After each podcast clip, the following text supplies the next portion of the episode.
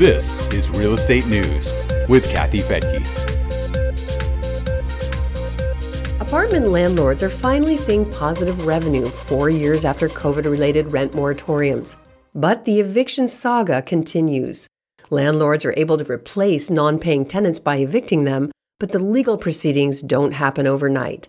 I'm Kathy Fettke, and this is Real Estate News for Investors. As you know, COVID triggered eviction moratoriums for tenants who weren't paying rent. That helped many people who lost jobs, got sick, or had other COVID related issues. But the protections continued well past the end of the emergency. Although most of those moratoriums were canceled more than a year ago, some ended just months ago.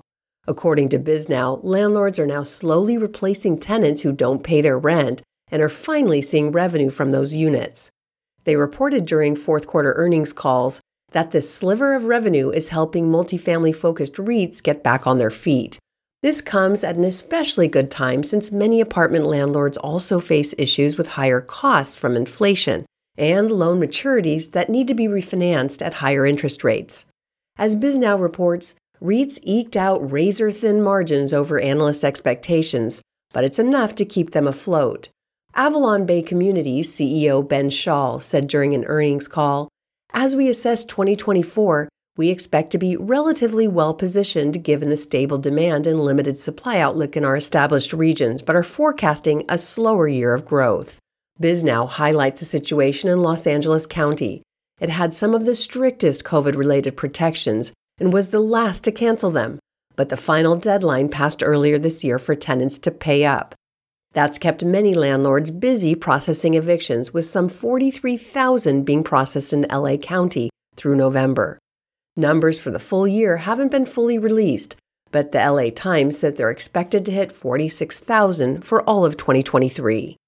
Camden Property Trust President Keith Oden says, We anticipate the improvement in LA Orange County will come primarily from a reduction in bad debt as we repopulate many of our vacant units with residents who do pay their rent. He expects the situation to play out through the end of the year, but also expects it to ease up as the year goes on.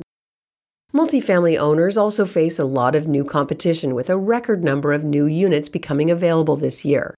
Most of the new supply will hit the Sunbelt markets, but MAA CEO Eric Bolton believes we're in the peak of the storm from a supply perspective. He adds, it's hard to peg it by month, but we do think there are a lot of reasons to believe that supply starts to peter out or starts to moderate a little bit by the latter half of the year. You'll find a link to the BisNow report in the show notes at newsforinvestors.com. And if you want to invest in real estate and would rather be in landlord friendly states, just go to the Invest tab and you'll see where we have property teams nationwide in landlord friendly states that make for great investment.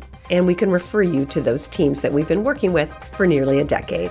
Again, you can check that out at newsforinvestors.com. I'm Kathy Fettke. Thank you so much for joining me here on Real Estate News for Investors.